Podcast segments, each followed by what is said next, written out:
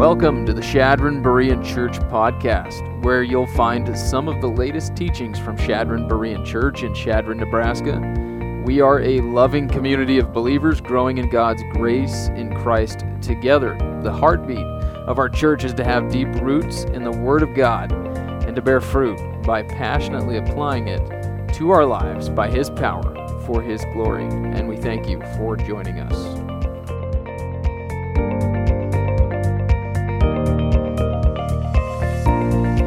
Morning again. If you've uh, showed up since since I gave the call to worship, good to see you. Um, let's just turn in our Bibles to Exodus chapter three this morning as we um, resume our study on the life of Moses.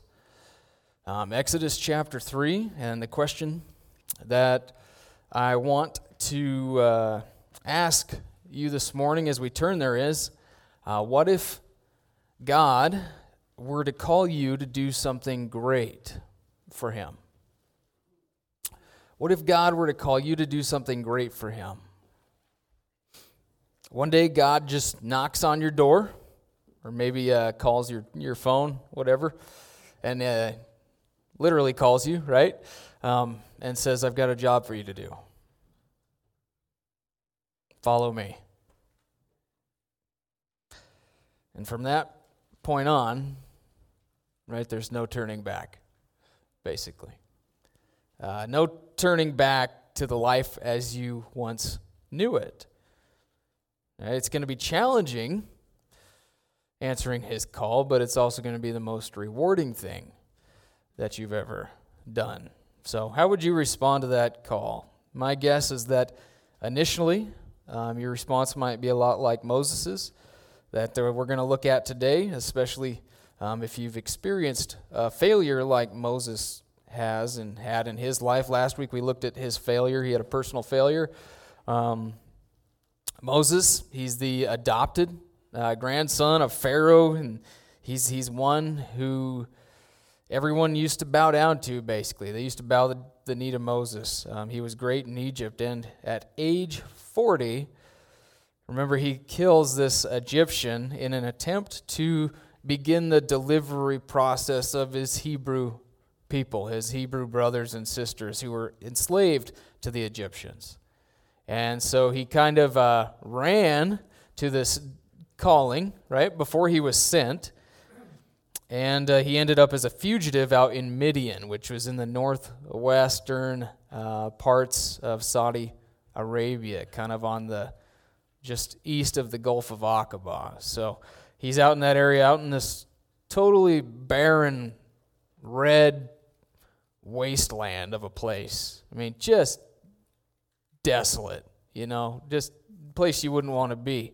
Um, but that's where he is for 40 more years. He kills the Egyptian when he's 40, and then he spends 40 more years out in this uh, Midian wasteland, the New Testament tells us, uh, shepherding sheep for his father in law, uh, Jethro. 40 years just shepherding sheep, doing something that is loathsome to the Egyptians, right? Being a shepherd was loathsome to them. And so that's what he's doing now. He goes from being basically next in line uh, to be Pharaoh, you know, basically the, the greatest superpower in the world. He goes from this position to now shepherding sheep out in the middle of nowhere. So from somebody to a nobody, maybe from, we might say, from a silver spoon in his mouth, you know, and all the pleasures of the world at, at his disposal at any point, to now living on the backside of the desert, you know, sc- scraping to get by, and uh, getting his PhD in humility, um, as we talked about last week. But at this point, Moses has completely abandoned all of the dreams that he's had of delivering Israel. He has completely given up on it. And as we pick it up in chapter 3, he's, he's 80 years old, and God finally says, Now's the time. You're next, right? He gets the call. Um, it's a surprising call. That's the first heading in your outline this morning the surprising call of Moses. And let's just start out with uh, verses 1, of, 1 and 2 of chapter 3 that basically establish the setting for his call. Uh, verse 1 Now Moses was pasturing the flock of his father in law Jethro, the priest of Midian. And uh, he led the flock to the west side of the wilderness and came to Horeb, the mountain of God. Then the angel of the Lord appeared to him in a blazing fire from the midst of a bush. All right, so that's our that's our setting. One day Moses is just out shepherding in Horeb. Uh, basically, just means desert or desolate place, where Mount Sinai, the mountain of God, is. And we might talk more about the exact location later. But this is an important detail uh, because later on, God is going to lead the Israelites out of Egypt to this exact place where Moses is in Horeb at, at the base of Mount Sinai. If you if you pretend like you just don't know all of that yet, pretend like you don't know the rest of the story. Um, um, for Moses, Mount Sinai at this point is just another mountain. Right? He's just hanging out in the desert shepherding sheep. Right? This isn't any special place. He probably ran out of grass somewhere else or water, and he had to move him over here. I mean, that's all it is. I mean, he's just doing his thing. And uh, there's nothing special about it. Just another place. I mean, the bush that God appears in is just one of many bushes in this desert. Uh, there's really nothing special about it either. This, this is just an ordinary day. In fact, some of your translations just start out one day while Moses was out shepherding. One day. I kind of like that. This day started out just like any other day. When Moses woke up that morning, it was just another day. You know, it didn't, it didn't feel any different. He, the sun came up as usual. Um, he got out of bed, right? Or he, he rolled up his bedding, maybe. He probably had a average breakfast, right? Yogurt, some granola, um, whatever it was, and uh, just didn't feel any different, right? He's just going to go shepherd sheep. I mean, this is this is what he thought he was going to be doing, probably in, uh, until God called him home, right? Uh, just going to spend his days out in the wilderness, shepherding sheep. So this is what he's been doing for 40 years, day after day after day. There's no warning, no angels saying, "Hey Moses, the Lord's going to speak to you today. He's going to appear to you." Right? There's there's just no warning and he's totally oblivious as to what is going to happen. And the reason I make such a big deal of this or I point this out is because I, this is the way that God tends to call us. Whether we're talking about a call to salvation or a call to some sort of special door, some sort of service, right? Uh, door of service that He wants to open for us, it comes on a day when you don't expect it. You know, it's it's kind of like so some of the biggest the biggest moments in your life come on a day when you're least expecting it, right? Um, think about maybe the day that you met your spouse. Now, this isn't going to apply to everybody, but the day you met your spouse, right? Um, sure, you were thinking about before this, right? I kind of want to get married, or I might I might get married someday, and I wonder if I'll ever meet that person, right? Because day after day goes by and it never happens, and I wonder if I'll meet him. And then one day, bam, you run into them, right? Or you meet them, you meet that person. And it's like life's never the same again. And then before you know it, six months later, you're engaged. A year later, you're married, whatever, right?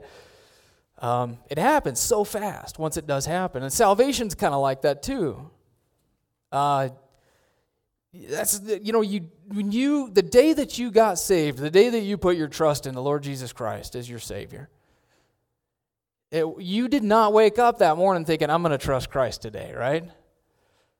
You probably woke up thinking this is going to be another day, uh, another another day at work, whatever, another another day at church, just another Sunday, maybe another another summer Bible camp, or just I'm just listening to the radio, hanging out. And God's word gets a hold of your heart, and it's never the same again.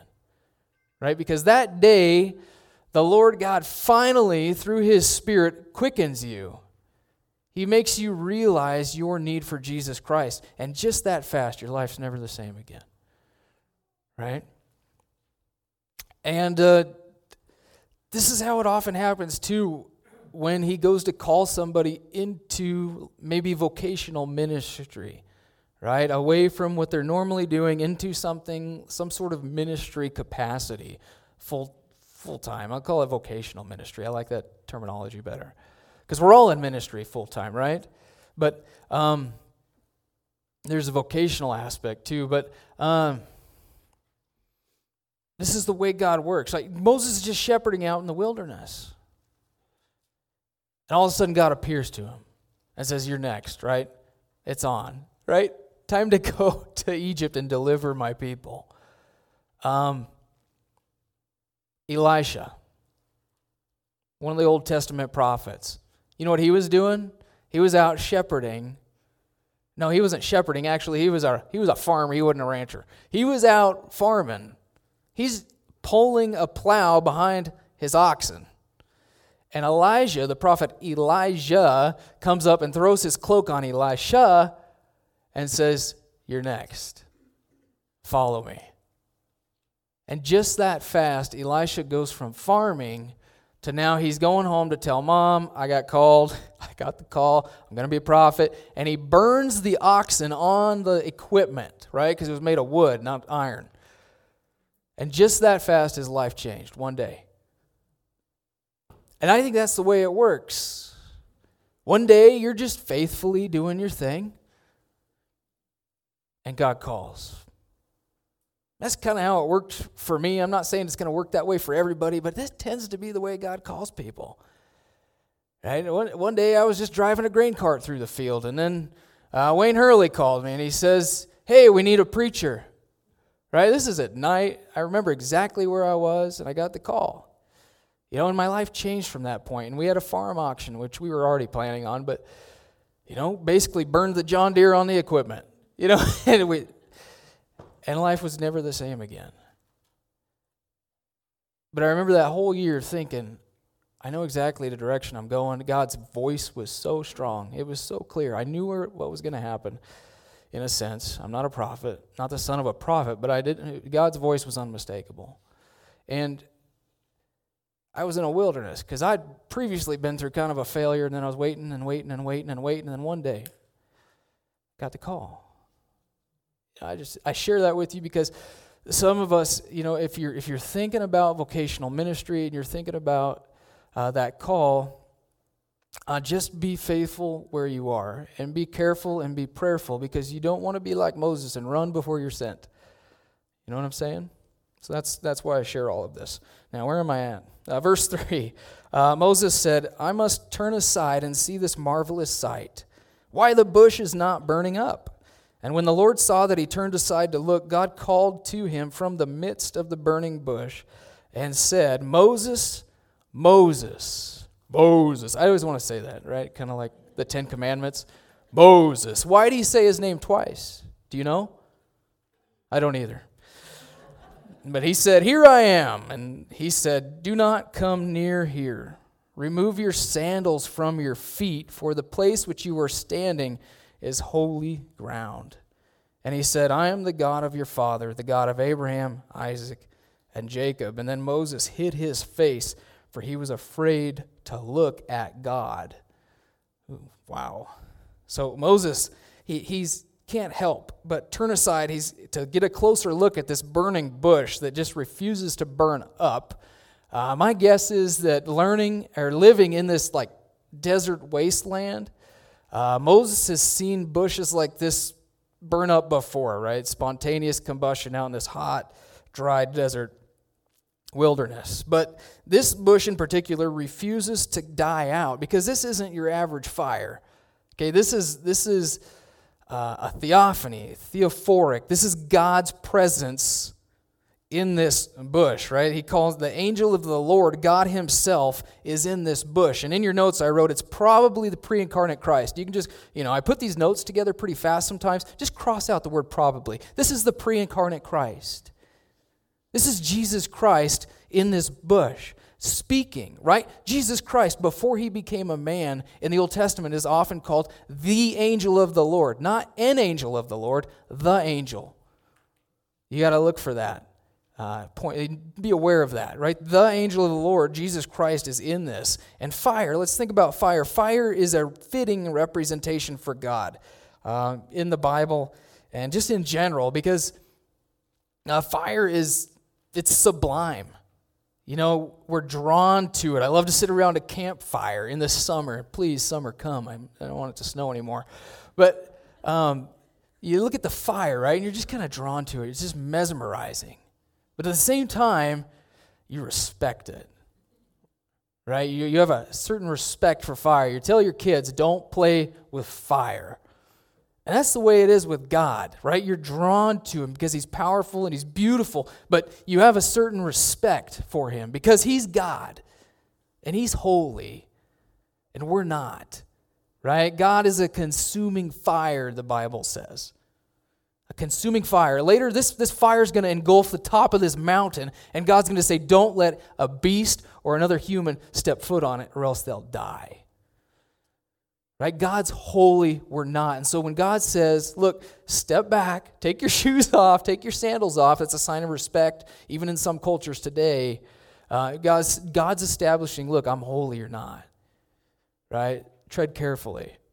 You know, and if it weren't for Jesus Christ and his righteousness, uh, we couldn't even approach God, right? It's only through Christ's perfect righteousness uh, that is basically imputed to our account that we get to then approach God with confidence. You know, if it wasn't for Jesus Christ, we'd be separated from him forever and his holiness. But um, God, in Jesus Christ, through faith in Christ, we now get to approach God's throne boldly, Hebrews tells us. And his spirit consumes what is unholy in us, right? He's a consuming fire. He consumes what's unholy. So his spirit inside of us is going to continually work to, to purify us. That's what fire does. But let's look at verse uh, 7. And the Lord said, I have certainly seen the oppression of my people who are in Egypt, and I have heard their outcry because of their taskmasters for I am aware of their sufferings. So I have come down to rescue them from the power of the Egyptians and to bring them up from the land, from that land to a good and spacious land, to a land flowing with milk and honey, to the place of the Canaanite, the Hittite, the Amorite, the Perizzite, the Hivite, the Jebusite, and everybody knows the termite, right? Just, how can we not throw that joke in there? But Behold, the cry of the sons of Israel has come to me. Furthermore, I have seen the oppression with which the Egyptians are oppressing them. Right? So at this point, Moses is thinking, all right, finally. Right? God is going to deliver his people. This is awesome, God. Get after it. Why are you talking to me? Right? I've been waiting for a long time for you to come and deliver this people. And uh, look at verse 10. Uh, it says, Now come, I will send you to Pharaoh. And uh, Chuck Swindoll cracks me up. He said, If you look really close at verse 10, you'll see skid marks there. right? Moses puts on the brakes.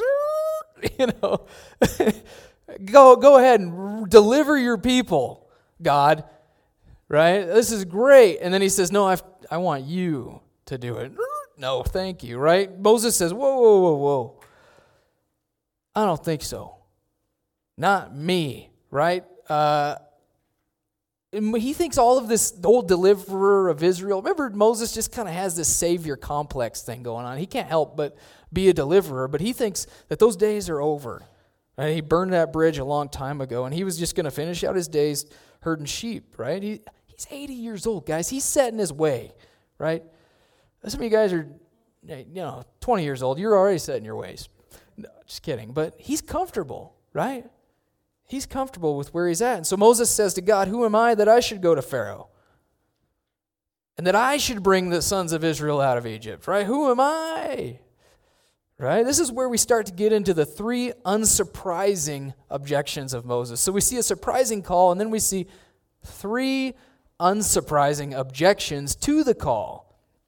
Um, and I say unsurprising because every single one of us, and especially if we're on the backside of the desert because of some failure, uh, we are going to say, who am I that I should, that God would choose me to do something great? This whole um, who am I question that Moses poses here.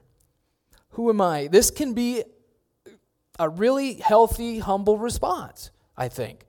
Right? Who am I? Like I you know, like Moses, you know, he's acknowledging his human limits, he's acknowledging his unworthiness before God. But as we, we start to work our way through this chapter and through the rest of chapter 4, you're going to see that Moses has now gone to an opposite extreme. He went from thinking, I'm going to serve God, I'm going to do this, to now he's got this self depreciating um, extreme of false humility. Right? It's just false humility now. This is an excuse as we're going to look at it. Um, the main excuse, number one, is I'm inadequate. Right? I'm inadequate, which is true right? We're all inadequate to serve the Lord. But again, uh, Moses at this point has gone to the extreme. He has talked himself out of serving the Lord completely, and he's going to try to talk the Lord out of calling him. Right? He's going to try to talk the Lord out of it too. But it, um, so this is not a unique excuse. Uh, this is not a unique response to God's call. In fact, I would venture to guess that many Christians today who were once excited to serve the Lord, like Moses, right, who, who ran before he was sent, have now, maybe through failure, maybe through difficulty, through whatever, have systematically talked themselves out of serving God by wrestling with thoughts of failure or inadequacy, just like Moses. Right? We, we can talk ourselves out of serving the Lord. We can look in the mirror Every single one of us can. We can look in the mirror, right, and think of some excuse. Here's my mirror. I'm not qualified. Look at me. Look at the way I look, right? So and so looks better, right? Everybody wants to look at them more than me, right? They're up on stage, right? I'm not qualified. I'm not gifted enough. I don't have the right gifts. I don't have a lot to offer. I don't have this education. I don't have that education, right? So I can't do anything. I'm, I'm too young. Jeremiah used that excuse in Jeremiah chapter 1, verse 6. I'm too young to serve the Lord. Uh, how about I'm too old to serve the Lord? Remember, Moses is 80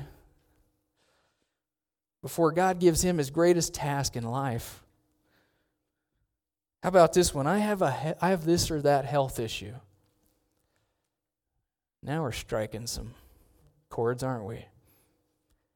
I have this or that health issue. I can't serve the Lord. I'm not dependable enough. I, I have a stammering t- t- t- tongue. I can't talk very well. Moses is going to use that excuse. You know, I realized that excuse there, the whole health issue and the tongue thing, wouldn't work when I heard one of the most powerful sermons in my life come from a guy with cerebral palsy. And you know what he asked us? He said, What's your excuse for not serving the Lord? The guy up there preaching with cerebral palsy. And then, like, you've got great missionaries like Amy Carmichael, who, I mean, she looked in the mirror and she went, I am not attractive. That's what she said. She just flat out said, I'm not an attractive person. And she had health issues, you know, like she that she constantly had to deal with. And yet she served the Lord and became just one of the greatest missionaries ever that God used. And here's she wrote this poem here. Listen to this. You might have to reread through this poem sometime later this afternoon. But she says this From prayer that asks that I may be sheltered from winds that beat on thee, from fearing when I should aspire, from faltering when I should climb higher, from silken self, right? From soft silken self, O captain, free thy soldier who would follow thee. From subtle love of softening things, from easy choices, weakenings, not thus are spirits fortified, not this way went the crucified. He, the crucified one. From all that dims thy Calvary, O Lamb of God, deliver me. Give me the love that leads the way, the faith that nothing can dismay, the hope no disappointments tire, the passion that will burn like fire. Let me not sink to be a clod. Make me thy fuel, flame of God. Wow. How many of you can pray that prayer? Deliver me from all the easy, silky ways and and make me more like Christ, right? The one who was crucified on Calvary. You know, what a what a prayer. The trouble is, I think, that we settle into being okay with being a clod.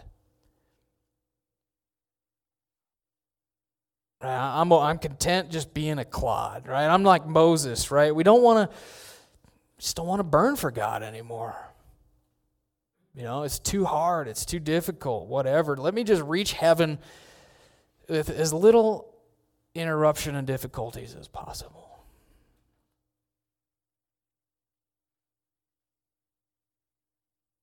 It's okay for God to use someone else just not me. He leaves me alone. Let me just be a clod. That's really how Moses felt. He's going to say, send someone else at the end of this. When he runs out of excuses, he's going to say, God, tell, tell someone else to go. I don't want to. He's just content there. Uh, verse 12 Assuredly, though, God, God says, I will be with you. And this shall be the sign to you that it is I who have sent you.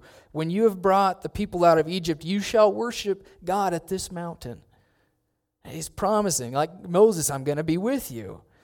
Uh, without me, you're nothing, but with me, you're going to set the people free, and, and, and you're gonna you're all going to worship me here. And and Moses, his rebuttal is, Behold, eh, I'm going to go to the sons of Israel. I'll say to them, The God of your fathers has sent me to you. Now, they may say to me, What is his name? Right? What shall I say to them? So, you know what this is, right? This is a what if question, right? A worry question. What about the future? What if I step out and serve God? What if? Right? What if this happens? What if that happens? Right? And, and we all know 99% of the things we worry about don't happen. Right? He wants to know everything ahead of time. Isn't that the way it is? God calls. Well, what am I going to say? Don't worry about that. God will put his words in your mouth. But that's excuse number two. I'm just unknowledgeable. I'm unknowledgeable. Now, God is still gracious. He gives him an answer in verse 14. He says, to Moses, I am who I am. That's my name. I am who I am. And he said, This is what you shall say to the sons of Israel I am has sent me to you. God furthermore said to Moses, This is what you shall say to the sons of Israel The Lord, the God of your fathers, the God of Abraham, the God of Isaac, and the God of Jacob has sent me to you. This is my name forever, and this is the name for all generations to use to call upon me. Go and gather the elders of Israel together and say to them, The Lord, the God of your fathers, the God of Abraham, Isaac, and Jacob, has appeared to me, saying, I am indeed concerned about you and what has been done to you in Egypt. So, God reveals his name to Moses. Right? I am who I am. That's where we get our word Yahweh, right? Our name Yahweh the great I am. And it, it's, it really is, the most important, most significant name for God that there is, that we know of. Uh, the Jews regard this name of God so uh, highly. They regard it as being so holy that they don't even want to write it or speak it. And so, because of that, we actually don't even know the proper pronouncement of it. There's lots of debates over the proper uh, way to pronounce Yahweh. Um, that's how holy it is. It comes from a verb which means to be. Uh, God just is. You know what I'm saying? Like, who is God? He is. He's the one. He's, he's the eternal, self existent, and self sufficient one. I don't know if you've thought about this, but God does not depend upon anybody for anything at any time. Right? We depend on Him for everything our life, our our everything around, you know, just existence. No one created God. He's just eternal. He always was, always is, and always is going to be.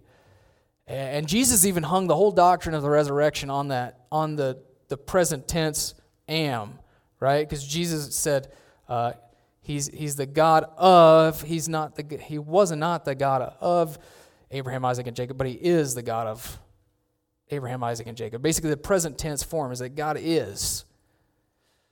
Um, he's the present tense God who is there and he's working. You know, he's not just working in the past, he's not just working in the future. And in the middle is just a big soggy mattress. You know, I mean, he's he's he's at work right now, today. He's the great I am. So, um, God is basically saying to Moses here, it doesn't matter who you are, Moses. You're right. You know, in a sense, you are inadequate, but I'm the one sending you, and I'm the one who's adequate.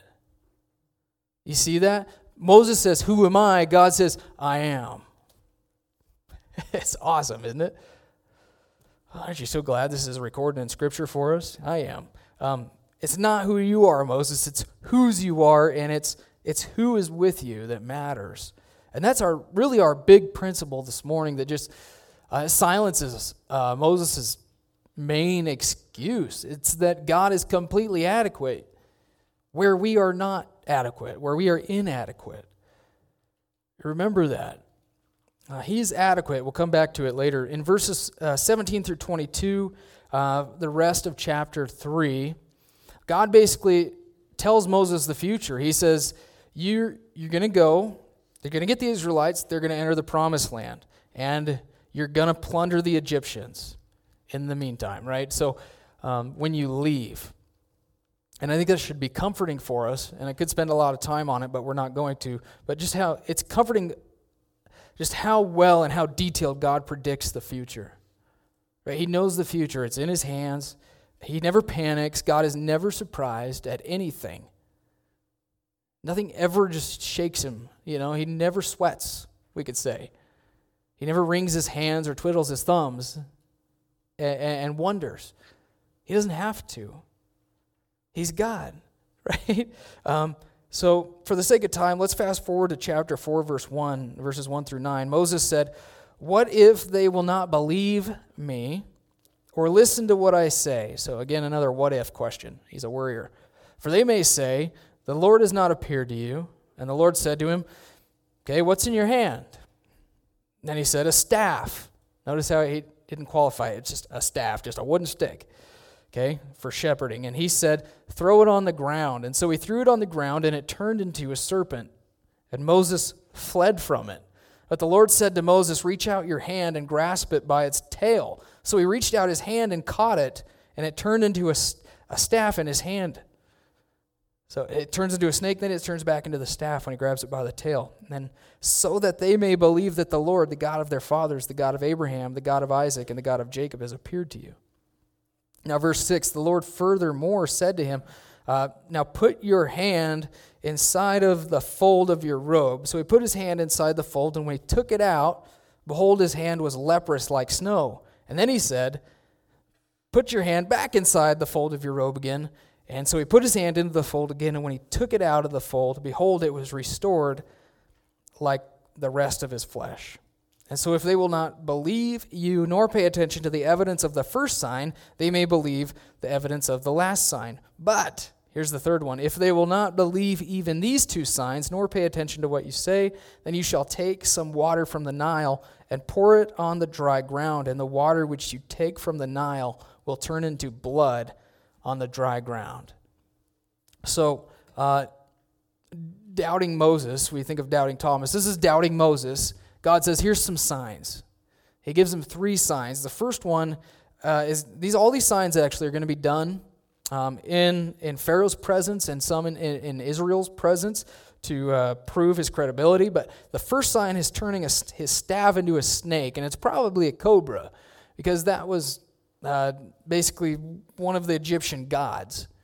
Uh, a cobra, right? You see it on Pharaoh's uh, crown, right? Right on his forehead. And He's basically the epitome of the satanic seed that's um, at war with God's seed.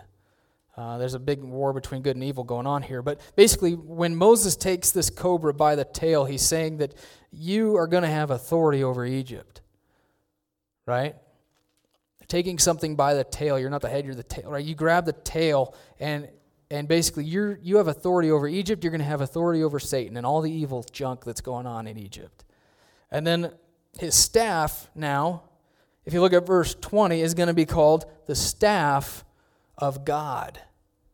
It's the staff of God now, and uh, he's going to use it to do wonders. Um, the sign of lep- the second sign is leprosy, which demonstrates God's power over sickness and death. And then the third sign, turning the Nile into blood, is an indication of the other plagues to come. He's going to turn the whole Nile to blood.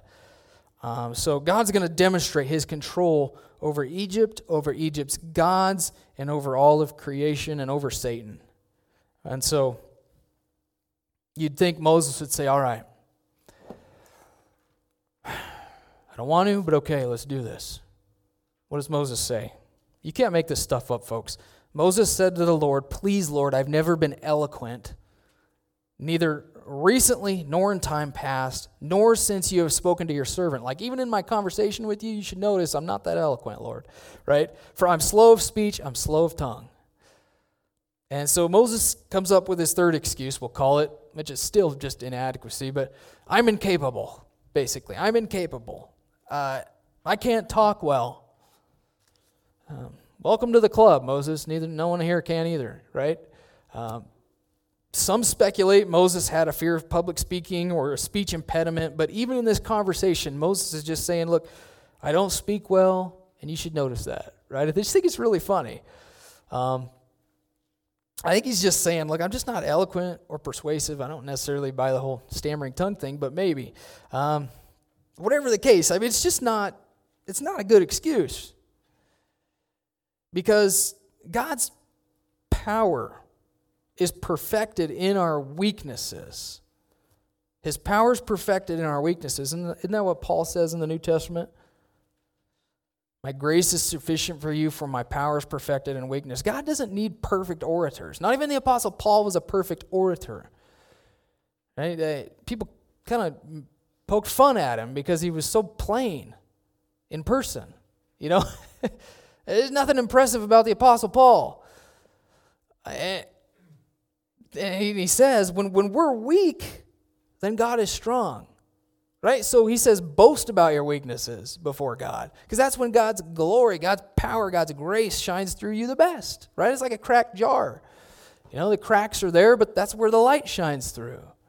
You know, or a broken lantern, a cracked lantern, or something. But uh, this is, guys, our weaknesses become all the more reason for God to choose us. So if you say, God, I'm weak in this area, God says, perfect.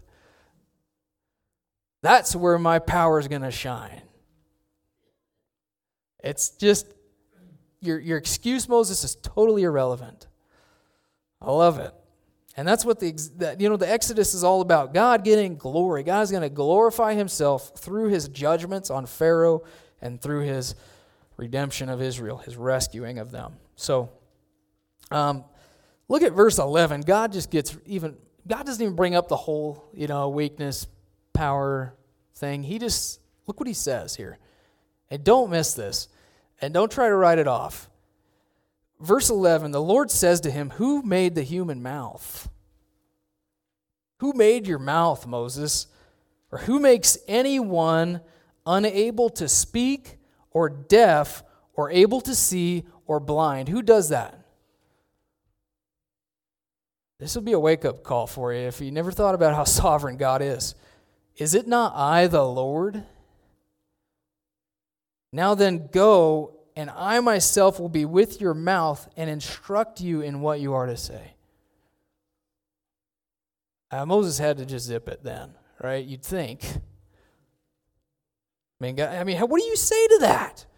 I can't talk. God says, I made your mouth. Wow, right? How do you respond to that, to God's sovereignty?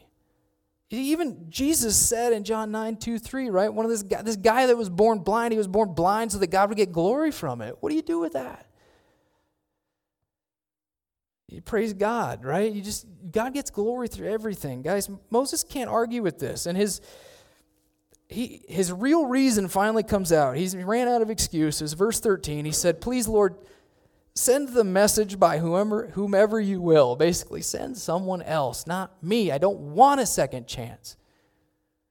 I'm done. How many of you feel that way? Or have felt that way? I don't want to go. I don't want a second chance. Send someone else to do it. This is getting painfully irreverent at this point. Okay, but this is the real Moses. The Moses that we have written hero stories about, right? Moses, the great Bible story hero that we read about, you know, the kids' stories. He, he's relatable. I love that aspect of it, but he's not a perfect model. Only Jesus Christ is. And at this point, the Lord just gets angry, and we need to be aware of this. False humility was taken to the point in Moses' life that the Lord just gets angry. Look at this. The anger of the Lord burned against Moses, and he said, Is there not your brother Aaron the Levite? Aaron's three years older than Moses, by the way. But he says, I know that he speaks fluently, and moreover, behold, he is coming out to meet you, and when he sees you, he will be overjoyed. I think it's just a, it's another sign God knew everything that was going to take place here. And he even went to Aaron and said, Start working your way to Moses. Crazy how sovereign God is. But so you are to speak to him and put the words in his mouth. And I myself will be with your mouth and his mouth, and I will instruct you in what you are to do. And he shall speak for you to the people, and he will be as a mouth for you, and you will be as a God, as God to him.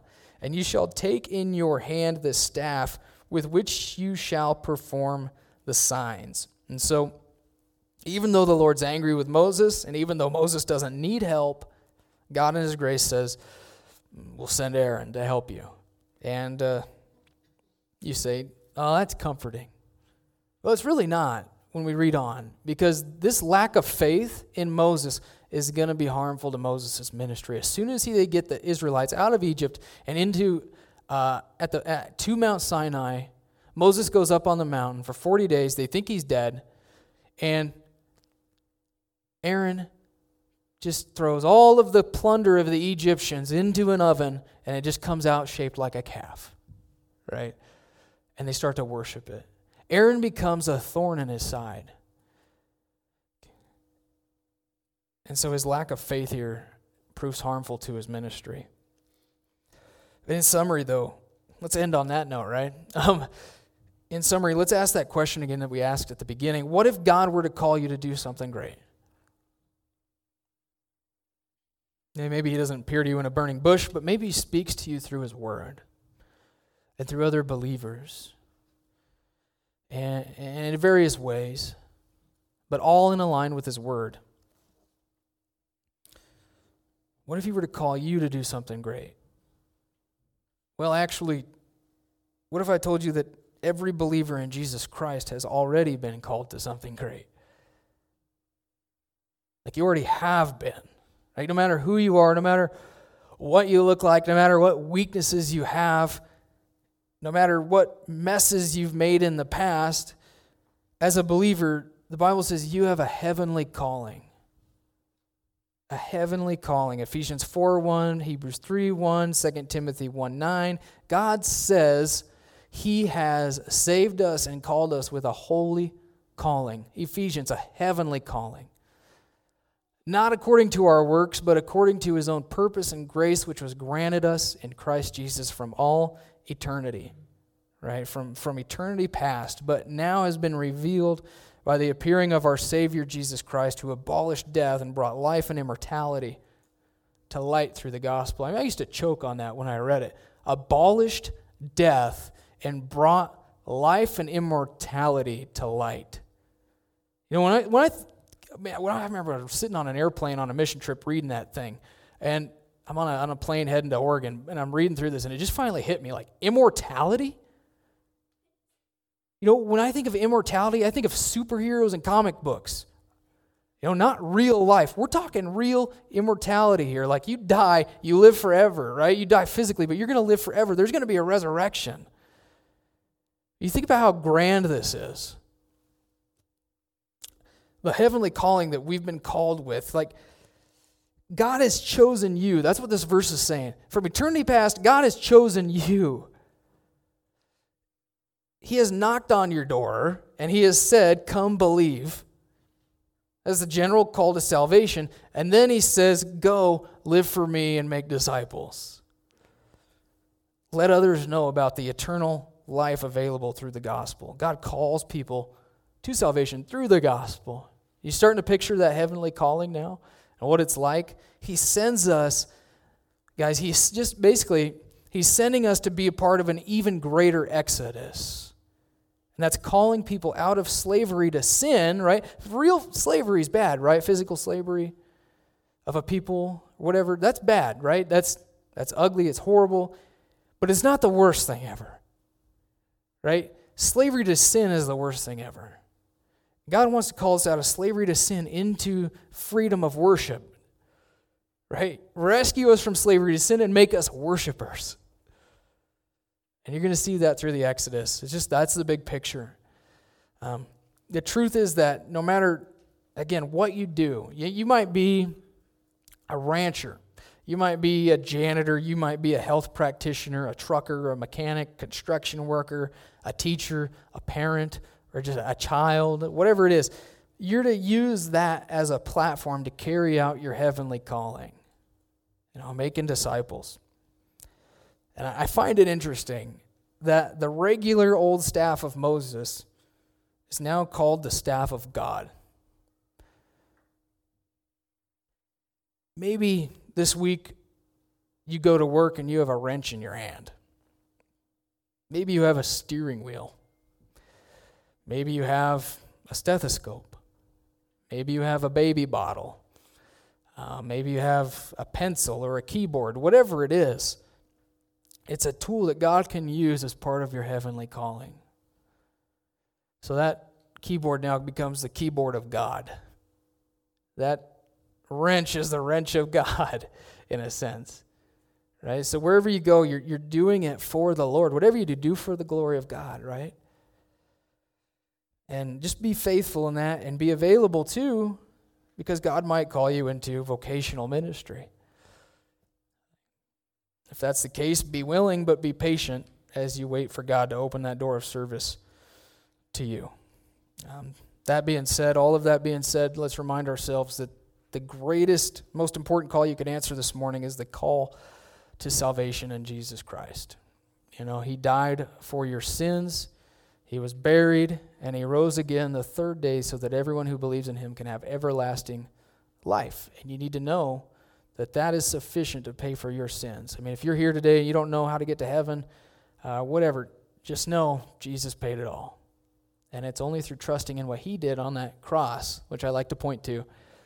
Um, what he did on the cross and through his death, burial, resurrection is sufficient uh, to pay for your sins, to cover your sins, and to see to it that you can enjoy God's presence, even the holy God's presence forever. And you to have enjoy sweet fellowship with him. So let's pray. Uh, Lord, what a word you have for us this morning from Exodus. Uh, we're so thankful for it. And uh, trust that your Spirit has done his work in our hearts to save and to sanctify. Um, Lord, we're thankful for the the wilderness and our failures and some of the different difficult circumstances we go through in life because we know that you're using them as part of our heavenly calling and to make us more like Jesus. Um, I think, too, about just how so many of us are probably used to the monotony of life. We're used to our schedules and just, we're just over familiar with everything going on in our lives and we've become content to be clods. We don't want to burn for you. But Lord, I pray that you would remind us this morning that you are the great I am. You're not the one who just worked in the past. You're not the one who just works in the future. You're the one who wants to work right now in our lives. So remind us of that. That you work right now. And Lord, give us the grace uh, that we need to carry out our, our heavenly calling. And it's in Jesus' name we pray. Amen.